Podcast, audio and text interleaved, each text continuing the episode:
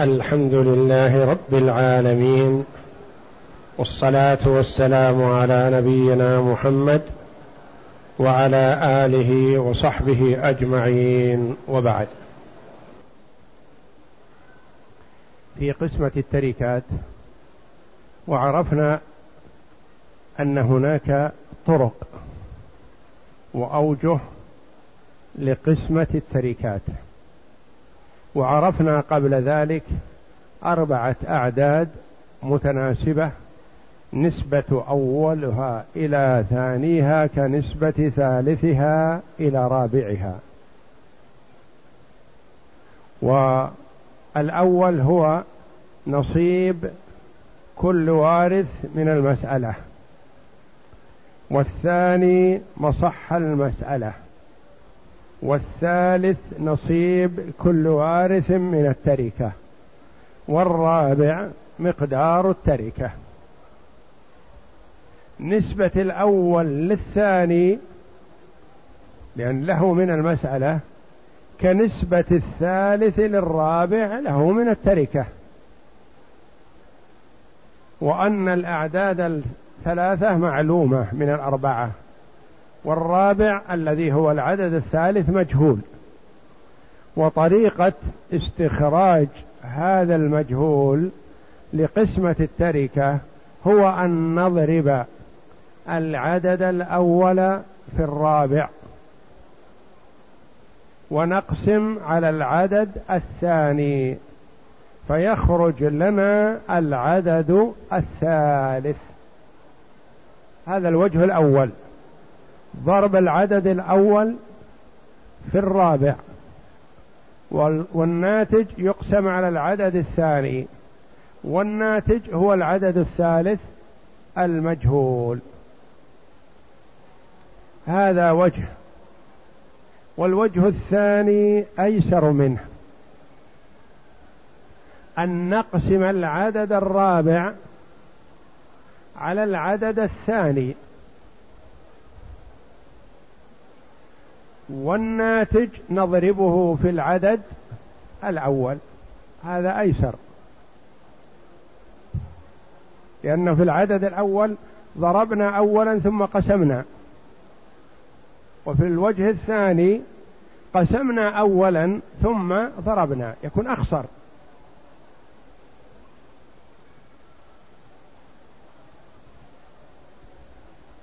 نضرب ثلاثة مثلا في ثلاثمائة. ثم نقسم على ثلاثة. مثلا طولنا وزاد العدد وإنما نقسم أولا والناتج نضربه. والوجه الثالث أيسر منها كلها الذي سندرسه الآن. الوجه الثالث من أوجه قسمة التركة هو النسبة. وهذه أيسر وأنفع في قسمة كل تركة سواء كانت مما يقبل القسمة كالعدد أو مما لا يقبل القسمة كالعقار أو كالأعيان الشيء الواحد.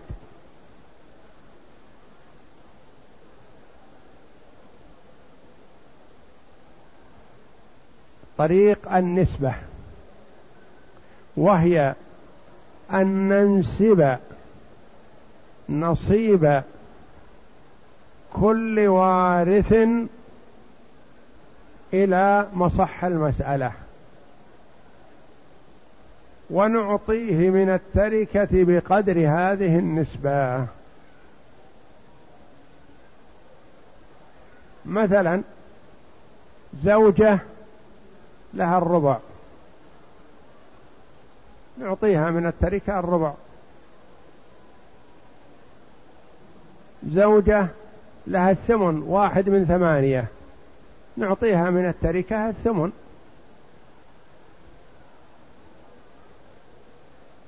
أخت شقيقة لها النصف نعطيها من التركة نصف التركة. سواء كان هذا النصف دراهم أو مواشي أو عقار أو أيا كان. لهذه الأخت نصف تركة هذا المتوفى.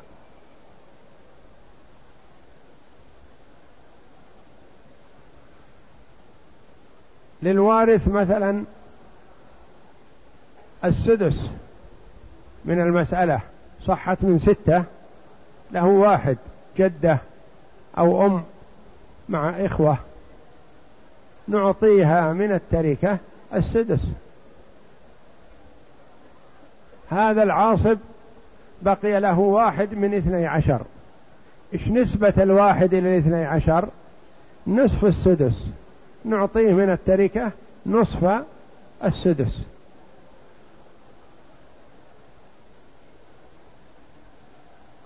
هذا الأب مثلا له سبعة من اثني عشر. نسبة السبعة إلى الاثني عشر كم؟ نصف نصفها ونصف السدس. نعطيه نصف التركة بالغة ما بلغت ونعطيه نصف السدس لأن له سبعة. والسبعة نسبة للاثني عشر ستة نصف ويبقى واحد. إيش نسبة للاثني عشر؟ نصف السدس.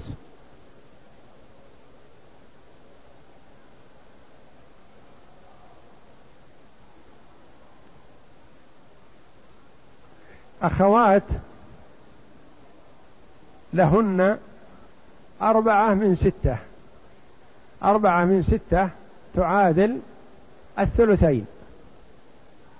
نعطيهن الثلثين لكل واحدة ثلث. الأم لها ثلث الباقي. واحد من أربعة. واحد من أربعة. واحد من أربعة وش نسبته؟ الربع. نعطيه نعطيها الربع.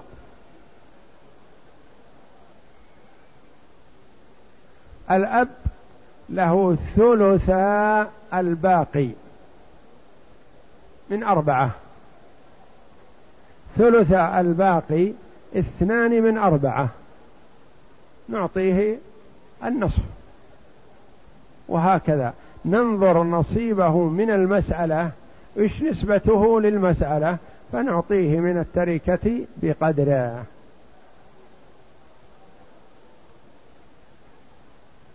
وهذا هو الوجه الثالث يسمى طريق النسبة. ننظر نسبة نصيب الوارث إلى أصل المسألة أو مصحها. أو مبلغ عولها فنعطيه من التركة بقدر هذه النسبة. ولا ننظر إلى مسمى نصيبه لا مسمى نصيبه قد يختلف عما يستحقه مثلا. فمثلا الأم قد تأخذ واحد من ستة سدس لكن عالت المسألة إلى ثمانية. فهل نعطيها السدس أم نعطيها الثمن؟ نعطيها الثمن لأن نصيبها واحد منسوب إلى ثمانية فهي تستحق الثمن.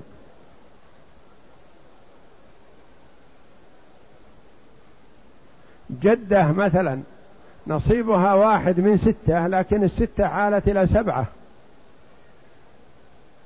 فنعطيها واحد من سبعة يعني سبع. الزوج مثلا قد يكون له ثلاثة من أصل المسألة ستة لكن عالت إلى سبعة. فنعطيه ثلاثة أسباع التركة. ما نعطيه النصف. إن قلنا هلك هالك مثلا عن زوج وأختين شقيقتين. المسألة من ستة. للزوج النصف ثلاثة وللأختين الشقيقتين الثلثان أربعة. نجمع الثلاثة والأربعة سبعة. ما نعطي الزوج النصف؟ نقول له في المسألة النصف لا لأنها عالت إلى سبعة فننظر نسبة نصيبه إلى عول المسألة. ما هو إلى أصل المسألة؟ إلى عولها. فنقول له ثلاثة منسوبة إلى سبعة فنعطيه من التركة ثلاثة أسباع وهكذا. ننظر ماذا قال المؤلف رحمه الله تعالى. الوجه الثالث طريق النسبة وهي من أنفع الطرق وأعمها. إنها تصلح في المعدود والمذروع والعقار وغيره. نسبة. لصلاحيتها فيما تمكن قسمته كالدراهم وما لا تمكن قسمته كالعقار ونحو ذلك. مثلا خلف الميت سيارة. هذه الزوجة لها الربع نقول لها ربع السيارة. الزوجة لها الثمن نقول لها ثمن السيارة. نسبة؟ ننسب نصيبها إلى التركة ونعطيه ونعطيها نصفها. وهي أن تنسب نصيب كل وارث إلى المسألة. إلى المسألة إن صحت من أصلها أو من عولها أو من مبلغ مصحها تصحيحها. وتعطيه من التركة بقدر تلك النسبة. له ثلاثة من اثني عشر مثلا ثلاثة من اثني عشر كم تعادل؟ الربع. نعطيه من التركة الربع. له اثنان من اثني عشر.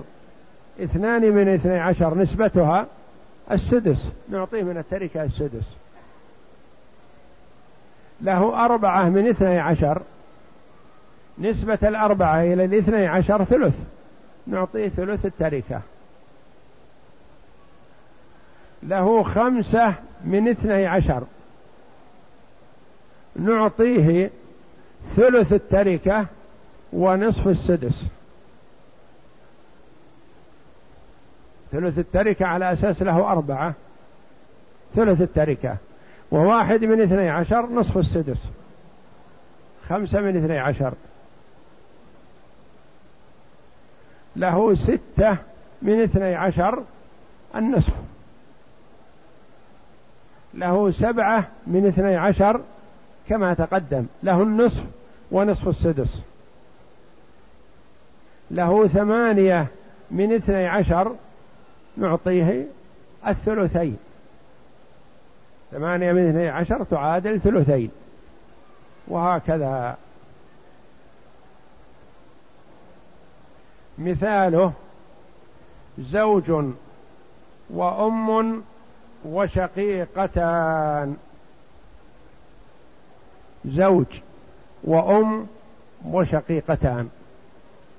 المسألة من كم؟ من ستة. لأن فيها سدس وفيها ثلثان. تخرج من ستة. المسألة من ستة. للزوج النصف ثلاثة. وللأم السدس واحد. وللشقيقتين الثلثان أربعة. مع أربعة عالت إلى ثمانية. نعطيهم ننظر الزوج كم له؟ ثلاثة لكن قلنا في الأول له النصف. هل صار له النصف؟ لا عالت. نعطيه إذن ثلاثة منسوبة إلى ثمانية. لأن المسألة عالت إلى ثمانية. ثلاثة إلى ثمانية. نعطيه اثنين من ثمانية هذه الربع وواحد من ثمانية الثمن. له ربع وثمن. أو نقول له ثلاثة أثمان. هي هي. ربع وثمن أو له الربع ونصف الربع. لأنه ثلاثة من ثمانية. وللأم واحد. الأصل واحد من ستة سدس. لكن المسألة عالت. ما يصلح أن نعطيها سدس. لو أعطيناها سدس أضررنا بالآخرين. فنعطيها واحد منسوب إلى مبلغ العول ثمانية تأخذ ثمن. وللشقيقتان أربعة. منسوبة إلى ثمانية. نسبة الأربعة إلى الثمانية كم؟ نصف. ونقسمه بينهما لكل واحدة ربع. إذن للشقيقتين ربعان. وللزوج ربع وثمن. وللأم ثمن. كملت المسألة؟ ربعان وربع وثمن. وثمن. هذه كملت وتعول إلى ثمانية والتركة مثلا عشرون ريالا. فللزوج انظر الكتاب فللزوج من المسألة ثلاثة. وهي ربع المسألة وثمنها. فنعطيه من التركة ربعها وهو خمسة وثمنها وهو اثنان ونصف فيكون له سبعة ونصف.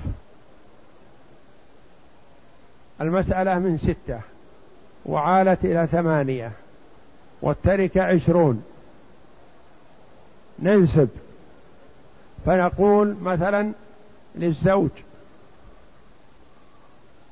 ثلاثة أثمان للزوج ربع وثمن. كم ربع العشرين؟ خمسة. أخذ خمسة. وله مع الربع ثمن. كم ثمن العشرين؟ اثنان ونصف. أخذ اثنين ونصف مع خمسة صار له سبعة ونصف. ولكل واحدة من الشقائق اثنان ونسبتها إلى مصح المسألة ثمانية نجدها الربع. اثنان منسوب إلى ثمانية كم نسبته؟ الربع. فنعطيه من التركة الربع. نعطيها من التركة الربع. ربع العشرين كم؟ خمسة. نعطي كل واحدة من الشقيقتين خمسة. خمسة وخمسة عشرة. وللزوج سبعة ونصف. هذه سبعة عشر ونصف. وللأم الأم لها ثمن.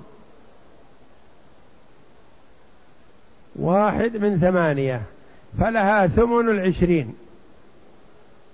ربع العشرين كم؟ خمسة. لها نصف الربع اثنان ونصف.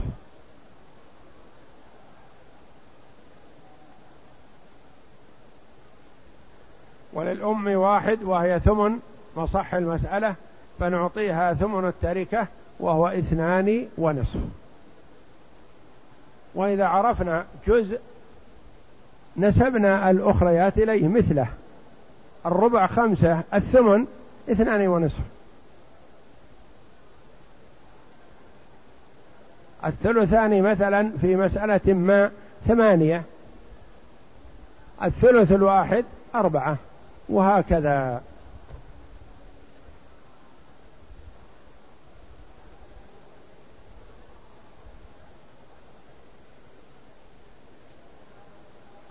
هالك. أقسم.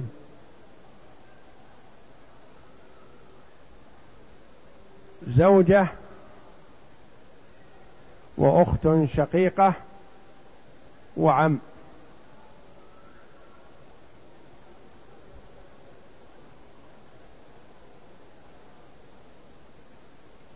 والتركة أربعة وثلاثون ريالا أو ألفا أو مليون أو احسبها كما شئت. ما في حرج.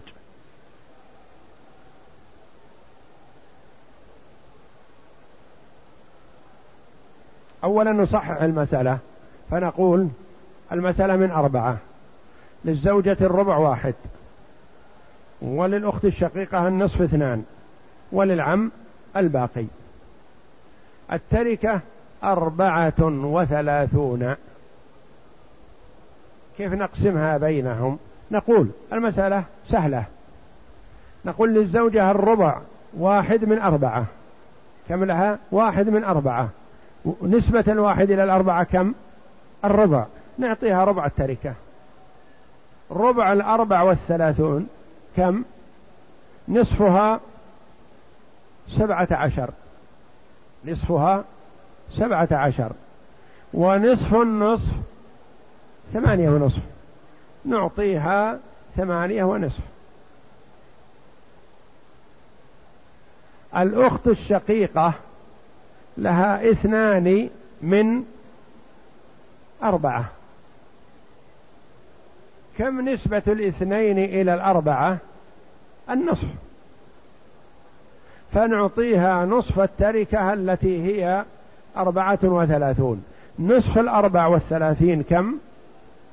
سبعة عشر. العم له واحد منسوب إلى الأربعة. واحد إلى الأربعة ربع. مثل مال الزوجة سواء بسواء.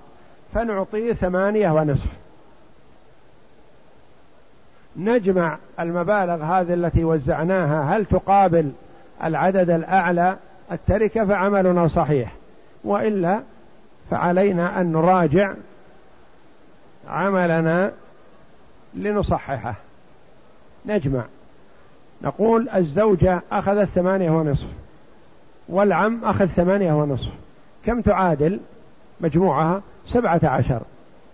والأخت الشقيقة أخذت سبعة عشر. اجمع سبعة عشر وسبعة عشر تصبح أربعة وثلاثين. العدد الطريقة صحيحة والحمد لله. مسألة أخرى. اقسم. هلك هالك.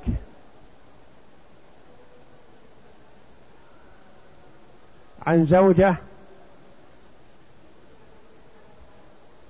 وأخت لأم. وعم.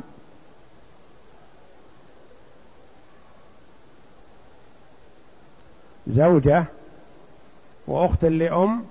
وعم. مسألة من كم؟ من اثني عشر. اقسمها للزوجة الربع ثلاثة وللأخت لأم السدس اثنان وللعم الباقي كم؟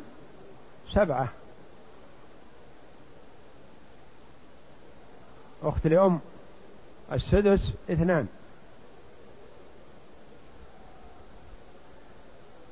والباقي للعم سبعة. لأن أخذنا منها من اثني عشر ثلاثة واثنين خمسة يبقى سبعة عشر للعم. نريد التركة عندنا مئة ريال. نريد نقسمها بين هؤلاء الورثة. نقول المسألة الطريقة سهلة هذه والحمد لله. نسبة الثلاثة إلى اثنى عشر كم؟ الربع. نعطيها من التركة الربع. كم من ربع المئة؟ خمسة وعشرون. نعطيها خمسة وعشرين.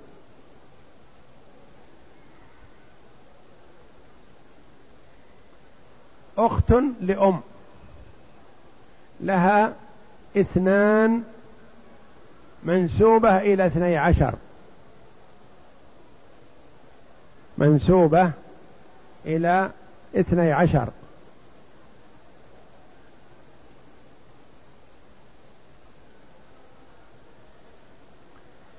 اثنى عشر. اثنين إلى اثنى عشر كم هي؟ سدس. عبارة. سدس. نعطيها سدس المئة. سدس المئة. انظر طريقة بذهنك. قل مثلا سدس التسعين. كم؟ خمسة عشر. لأن سدس الستين عشرة وسدس الثلاثين خمسة خمسة عشر سدس التسعين. نريد سدس العشرة الباقية. سدس الستة كم؟ واحد. اجمع. واحد مع الخمسة عشر ستة عشر. كم بقي من العشرة؟ بقي أربعة. كم سدس الأربعة؟ سدس الأربعة. انظر. أربعة نريد نقسمها على ستة. إذا أعطيناهم على نصف مثلا. كم راح من الأربعة؟ ثلاثة. ثلاثة. بقي معنا واحد مقسوم على ستة. إذا أتاه مع النصف سدس كم يكون له؟ ثلثان. سدس المئة ستة عشر وثلثان. لأن أعطيناه سدس التسعين خمسة عشر. وسدس الستة واحد. هذه ستة وتسعين. بقي معنا أربعة. أربعة إذا قسمناها على ستة أشخاص يطولهم على ثلثين. ستة من ثلثين كم تجا... كم تساوي؟ تساوي أربعة. تساوي أربعة.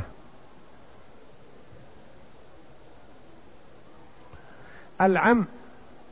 انظر. له سبعة منسوبة إلى اثني عشر. جزئها أسهل لنا. فنقول للعم مثلا ستة. ستة إلى اثنى عشر كم تعادل؟ نصفها. نعطيه خمسين. وله واحد منسوب إلى اثني عشر نصف السدس. نصف السدس. نصف السدس عندنا في المسألة الأولى سدس. عرفناه. كم هو؟ ستة عشر وثلثان. هذا سدس. نريد له نصفه. ستة عشر وثلثان نصفها ثمانية وثلث. نضيفها إلى الخمسين فيكون للعم ثمانية وخمسون وثلث. نجمع عمليتنا. نقول ستة عشر وثمانية وخمسين. كم تعادل؟ مجموعة. ستة وثمانية أربعة عشر. أربعة عشر مع ستين أربعة وسبعون. وثلثان وثلث كم تكون؟ واحد كامل. أربعة وسبعون واحد خمسة وسبعون. خمسة وسبعون ونصيب الزوجة خمسة وعشرون كم صارت؟ مئة. اقسم مسألة ثالثة. عن زوج وبنت وأخ لأب. زوج وبنت وأخ لأب. اقسم. أين أحفاد زيد؟ المسألة من أربعة. للزوج الربع واحد. وللبنت النصف اثنان. وللأخ لأب الباقي واحد. والتركة ستمائة ريال. نريد أن نقسمها بينهم. نقول طريق النسبة. للزوج واحد من أربعة الربع. ربع الستمائة كم؟ مائة وخمسون. للبنت. إذ كم نصيبها؟ ثلاثمائة. للأخ لأب. واحد من أربعة الربع. فنعطيه ربع التركة. ستمائة. كم ربعها؟ مئة وخمسين. نجمع ما وزعنا بينهم. أعطينا الزوج مئة وخمسين والأخ لأب مئة وخمسين. كم هذه؟ ثلاثمائة. وأعطينا البنت ثلاثمائة. هذه ستمائة. الحمد لله. عملنا صحيح. اقسم. هلك هالك عن أب وزوج والتركة ألف ريال. المسألة من؟ من اثنين. للزوج للأب النصف واحد وفرضا وتعصيبا وللزوج النصف واحد. إذا نصيب الأب واحد منسوب إلى الاثنين. كم يعادل؟ نصف. نعطيه نصف التركة التي هي ألف ريال نعطيه خمسمائة. والزوج له واحد من اثنين. كم نسبته؟ نصف. نعطيه نصف التركة خمسمائة ريال. وهكذا. ونعرف أن النسبة إلى رأس المال. لا النسبة إلى الباقي. نقول للزوج واحد من اثنين له خمسمائة. ولل الزوج وللأب واحد من اثنين له خمسمائة وهكذا. مسألة خامسة اقسم هلك هالك عن أم وزوج وأخ لأم. زوج أم وأخ لأم وزوج. التقديم والتأخير ما يؤثر المكتوب. المسألة من كم؟ المسألة من ستة. للأم السدس للأم الثلث اثنان. للأم الثلث لأن ما في أحد يحجبها من الثلث إلى السدس. الأخ الواحد ما يحجب. للأم الثلث اثنان وللأخ لأم السدس واحد وللزوج النصف ثلاثة والتركة ثلاثمائة. نعطيهم.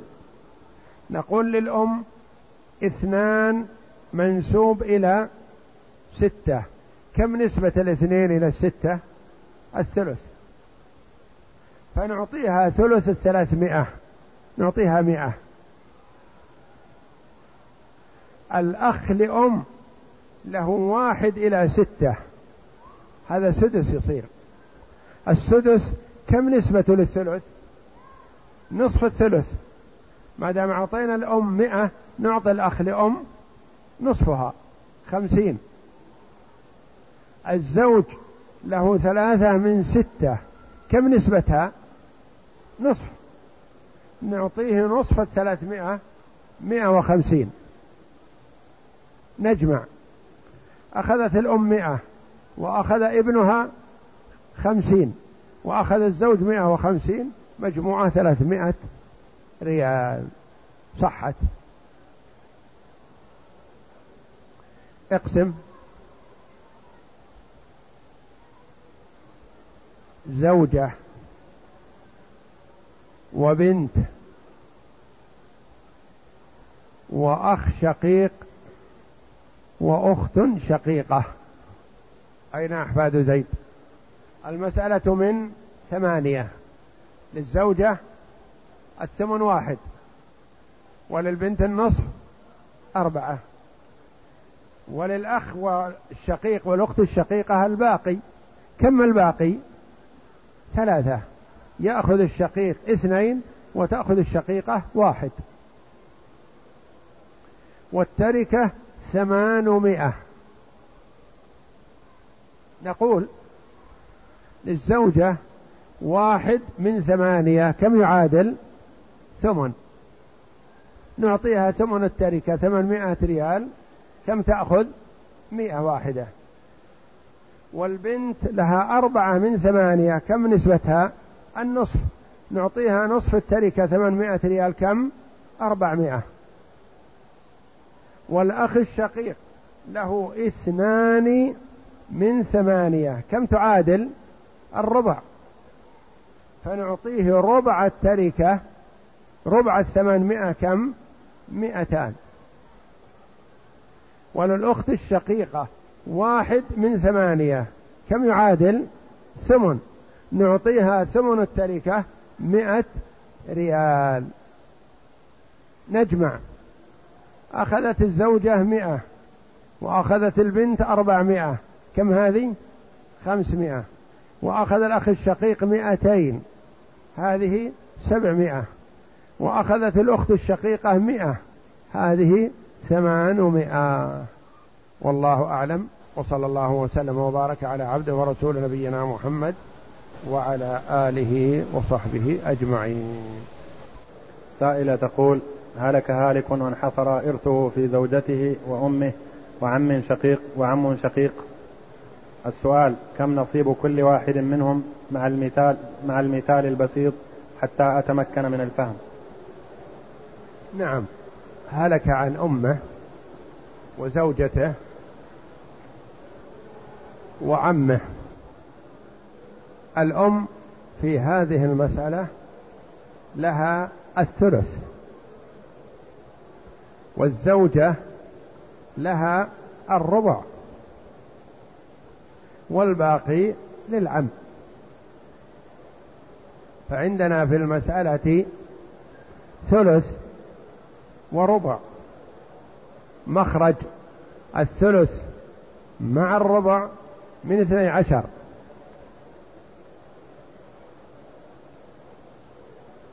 فللزوجة ثلاثة من اثني عشر. وللأم أربعة من اثني عشر الثلث. ثلاثة وأربعة كم؟ سبعة. كم بقي من الاثني عشر؟ بقي خمسة من اثني عشر يأخذها العم. هذه قسمتها. الزوجة تأخذ الربع والأم تأخذ الثلث والعم يأخذ الباقي. يقول السائل ما حكم استعمال الصابون الموجود في غرف الفنادق لغسل اليدين في حالة الإحرام؟ وماذا يجب على من فعل ذلك جاهلا أو ناسيا؟ أما الصابون الموجود في غرف الفنادق فلا ندري ما هو. فإن كان مطيبا فلا يجوز للمحرم أن يغسل به. فإن غسل به وإن كان مطيب جاهلا أو ناسيا فلا شيء عليه والحمد لله. لأن المحرم يجتنب الطيب. سواء كان طيب يتطيب به أو يغتسل به كالصابون المطيب أو يشربه مثلا كالزعفران أو يأكله في طعامه أيا كان الطيب يجتنبه المحرم. فإن وقع فيه جهلا أو نسيانا شرب القهوة فيها زعفران مثلا جهلا أو نسيانا فلا شيء عليه. أو أذن له في مس شيء أو استلامه وكان مطيبا فلا حرج. مثلا مثلا استلم الركن اليماني بيمينه والركن اليماني فيه الطيب فلا حرج لأنه ما قصد الطيب. قبل الحجر الأسود وفيه الطيب فلا حرج. سلم على أحد إخوانه المسلمين صافحه وفي يده طيب فلا يؤثر عليه هذا لأنه ما قصد الطيب. مر بدكان بائع الطيب أو جلس عنده وأخذ يشم من أحسن أنواع الطيب. ما يؤثر عليه هذا لأنه ما تطيب وما قصد الطيب وإنما جلس عن صاحب الدكان وهذه سلعته. فلا حرج إذا استعمل الطيب جهلا أو نسيانا أو بغير قصد.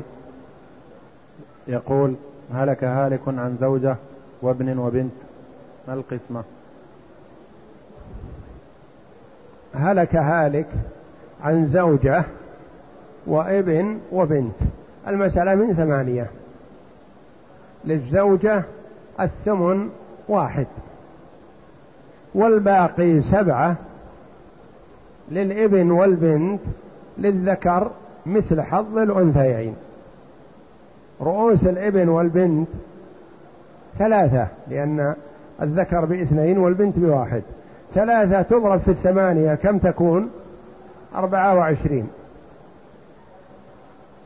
للزوجة واحد من ثمانية في ثلاثة بثلاثة. يبقى واحد وعشرون. للابن أربعة عشر وللبنت سبعة. هذه قسمتها. يقول السائل ما حكم تقويم الأسنان وذلك بربط سلك حديد في الأسنان للتحسين؟ ربط الأسنان لا يخلو. إن كان لحاجة كأن تكون تتحرك ويخشى عليها من السقوط فيربطها بما تيسر له بحديد أو ذهب أو فضة ولا حرج. لأن هذا لحاجة. أما إذا كان للتحسين فلا يخلو. إن احتاج إلى تفليج فلا يجوز. لأن التفليج محرم. والتحسين مباح. فلا يقع في المحرم من أجل شيء مباح لأن ما هناك ضرورة. الضرورة تبيح المحظورات كالحال السابقة لأن ضرورة. لكن هذا غير ضرورة وإنما هو تحسين. فهو إن احتاج إلى تفليج فلا يجوز. وإن لم يحتج إلى تفليج فهو جائز لأنه مباح. يقول السائل هلك هالك عن زوجة وثلاث أبناء وثمان بنات والتركة مقدارها تسعة آلاف ريال فما نصيب كل وارث. الزوجة والأبناء والبنات المسألة من ثمانية. للزوجة الثمن واحد. أعطها ثمن تسعمائة ريال أو تسعة آلاف أو تسعة ملايين. والباقي للذكر مثل حظ الأنثيين. لهم الباقي. أعط الإبن ريالين أو ألفين وأعط البنت ريال أو ألف حتى ينتهي ما معك. فثمن مثلا التسعمائة ثمن الثمانمائة مئة وثمن المئة تعطيها ثمنها. اثنى عشر وشيء. والباقي اقسمه بين الأولاد بنين وبنات على عدد رؤوسهم للذكر سهمان وللأنثى سهم واحد للذكر ريالان أو ألفان وللأنثى ريال أو ألف. يقول هلك هالك عن زوجة وشقيقتان وأختان لأب. فما القسمة؟ زوجة وشقيقتان وأختان لأب. المسألة فيها الزوجة لها ربع والشقيقتان لهما الثلثان والأخوات لأب ليس لهن شيء مع الشقيقات. إن وجد مع الأخوات لأب أخ لأب عصبهن أخذنا معه الباقي. وإلا نبحث عن أولى رجل ذكر يأخذ الباقي. فالمسألة من اثني عشر للزوجة الربع ثلاثة وللشقيقتين الثلثان ثمانية ثمانية وأرب و... وثلاثة إحدى عشر. يبقى واحد من اثني عشر نصف السدس يأخذه أولى رجل ذكر. يقول هلك هالك عن زوج وأب وأم وابن وبنت كيف تكون القسمة؟ زوج له الربع والأب والأم لكل واحد السدس والابن والبنت لهم الباقي. إذا عندنا في المسألة سدس وربع مخرجها من من اثني عشر. للزوج الربع ثلاثة. وللأب والأم لكل واحد السدس لكل واحد اثنان. اثنان واثنان أربعة. وثلاثة خمسة والباقي سبعة للذكر للبنين والبنات الإبن والبنت للذكر مثل حظ الأنثيين. يقول السائل أحد التجار اقترض من البنك بفائدة وله محلات تجارية عديدة والسؤال هل يجوز تبرعه في بناء مسجد؟ اولا نعرف أنه لا يجوز للمسلم أن يقترض مبلغا بفائدة سواء كان من فرد من الأفراد أو من مؤسسة أو من بنك أو من شركة أو من أي كان. لا يجوز له أن يقترض بفائدة يعني يأخذ مئة ريال أو مئة ألف بمئة وخمسة أو عشرة مقسطة كذا أو تسدد كذا. هذا ربا الجاهلية وهو محرم بالكتاب والسنة وإجماع المسلمين الذين يعتد بقولهم. ولا عبرة بمن لا يعتد بخلافه. والله جل وعلا توعد المرابين بما لم يتوعد به غيرهم. ولا يجوز للمسلم أن يستحل ما حرم الله بأدنى حيلة كأن يقول ضرورة مثلا. ضرورة. لا يا أخي الضرورة ما تبيح الربا ولا تتصور الضرورة في الربا. ما تتصور. قد يقول المرء مثلا أنا أريد الزواج فأنا مضطر. نقول لا ما أنت مضطر. الرسول عليه الصلاة والسلام يقول من استطاع منكم الباءة فليتزوج فإنه غض للبصر وأحسن للفرج ومن لم يستطع فعليه بالصوم فإنه له وجاء. ولا تضطر إلى الربا. ما أنت مضطر.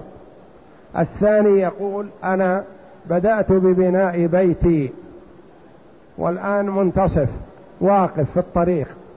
فأنا مضطر أني آخذ من البنك ربا. نقول لا يا أخي ما أنت مضطر. بدل ما تعمر بيتك بثلاثمائة ألف أو أقل أو أكثر استأجر بخمسة آلاف عشرة آلاف خمسة عشر ألف أكثر أقل ولا ترابي. ما أنت مضطر. اللي يتصور فيه حل الميتة يموت أو يأكل من الميتة. نقول لا يا أخي يأكل من الميتة ولا يموت. متى يتصور الربا ضرورة؟ مثلا لو كان المرء في البرية ما عنده ما يطعم وفي آخر رمق يأخذ ربا ولا يموت. هل يتصور أن يعطيه صاحب البنك دراهم في هذه الحال وماذا يعمل بها لو أعطاه مئة ألف وهو في البرية مخير بين أن يأكل الميتة أو الربا أو يموت؟ منين له الربا؟ ما يتصور الربا ضرورة وإنما يصورها الناس جهلا لاستحلال المحرم. يقول أنا مضطر أنا مدين وصاحب الدين مثلا يريد أن يحبسني فأنا مضطر أني آخذ من البنك بفائدة من أجل أن أسدد الدين. أقول لا يا أخي ما أنت مضطر. يحبسك ولا ضير عليك ولا تعصي الله. يحبسك ولا تعصي الله حتى ييسر الله لك سدادا. وإذا ثبت إعسارك ما استطاع أن يحبسك. وإن كان ذو عسرة فنظرة إلى ميسرة. ما يجوز أن يحبس المعسر. وإنما يحبس حتى يثبت إعساره. فإذا ثبت إعساره فلا يجوز أن يتعرض له. فلا ضرورة في الربا أبدا. فالواجب على المسلم الحذر. ثم إذا وقع المسلم في الربا جهلا أو عمدا ثم من الله عليه بالتوبة فليتب إلى الله. وليبادر بالتوبة وإن كان آخذا له فيرده. وإن كان مطلوبا منه فربما يلزم بدفعه ولا يستطيع التخلص منه. ثم إذا أخذ الربا جهلا أو نسيانا أو عمدا وأراد أن يتبرع بدراهم لبناء مسجد فنقبلها منه. والدراهم ليست بنجسة وإنما هو حرام على هذا الرجل أن يرابي. لكن إذا أطعم طعاما أكل. إذا تبرع أخذ يؤخذ منه. الدراهم ليست بنجسة وإنما هي حرام عليه هو. إذا قدم طعاما لأناس فلا حرج عليهم أن يأكلوا من هذا الطعام. إلا من باب التنزه والورع. نعم.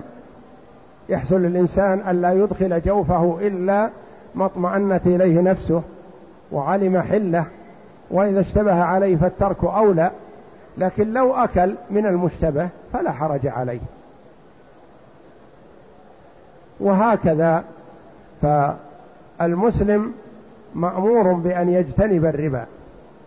فإن وقع فيه وتبرع بشيء ما فلا يعتبر هذا المال نجس ولا محرم وإنما هو محرم عليه.